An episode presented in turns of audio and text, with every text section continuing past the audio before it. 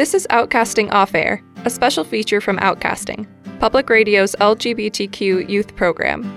Outcasting is heard online at outcastingmedia.org, on iTunes, and on more than 45 public radio stations affiliated with the Pacifica Radio Network.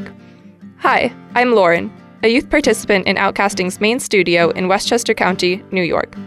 On this edition, Outcaster Drew discusses the results of the 2016 election with fellow Outcasters Callie, Emma, and Alex.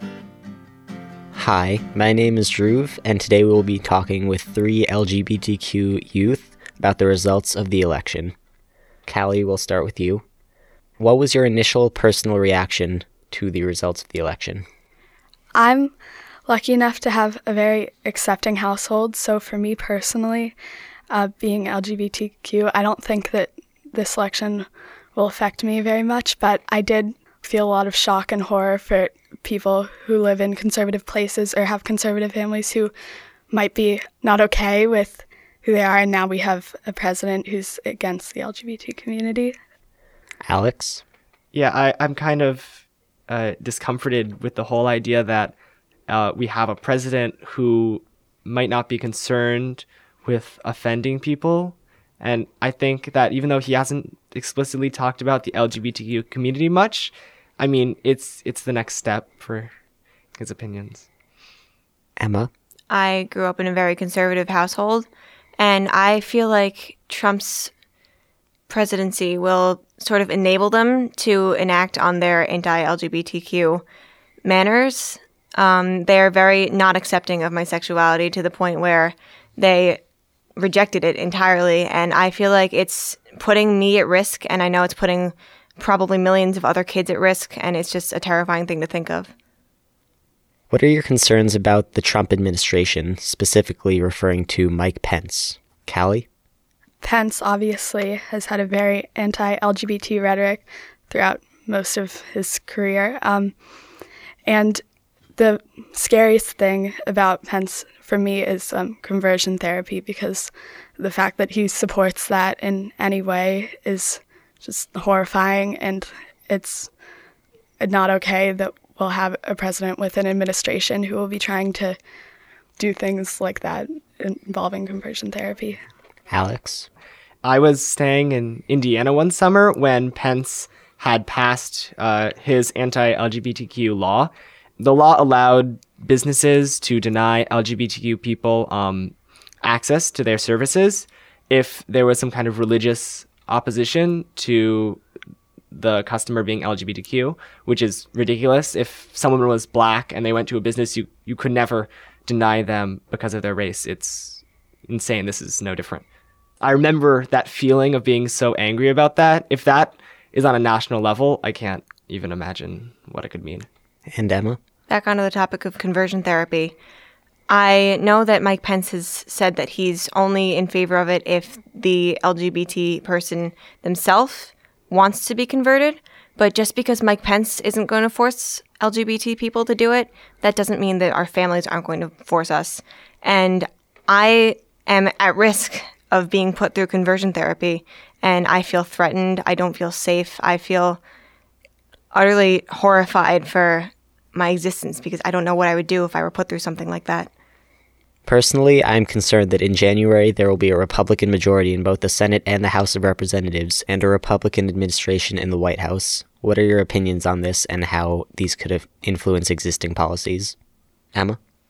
I'm most concerned about what they're going to do with Planned Parenthood. And while I know that Obama has taken steps to prevent the complete defunding and deterioration of Planned Parenthood, even still, I think that with the Republican administration, there's a good chance of hormone replacement therapy, which is something used by transgender people to physically transform themselves from their assigned gender at birth to the gender that they truly are.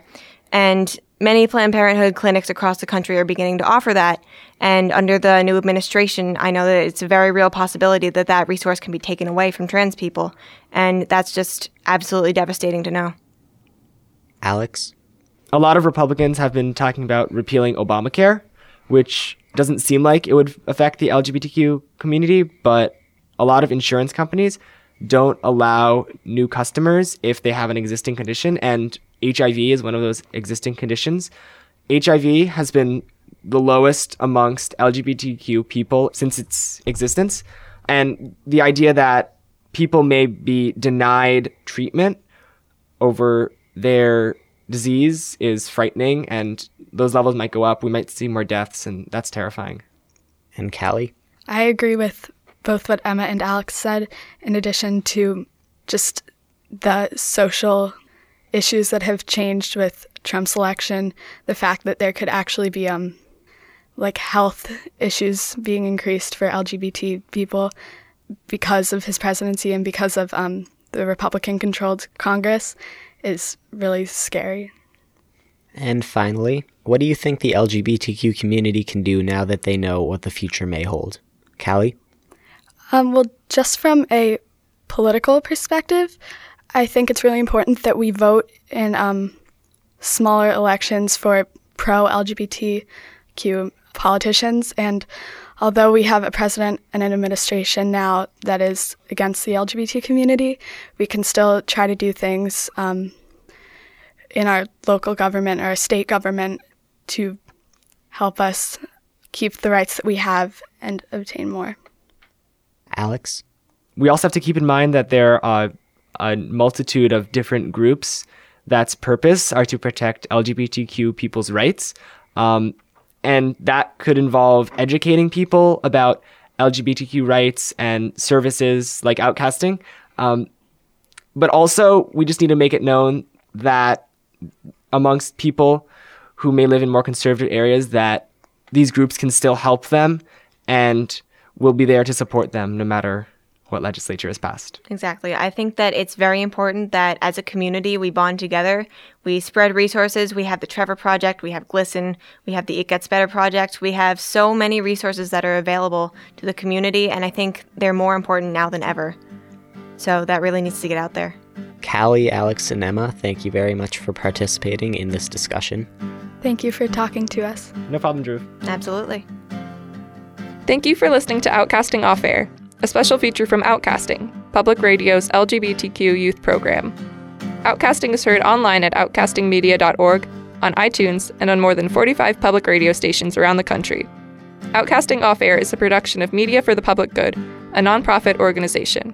Visit us at outcastingmedia.org to get information about outcasting, make your tax deductible donation, watch outcasting videos, access our social media links, and listen to the show. Thanks, and thanks for listening.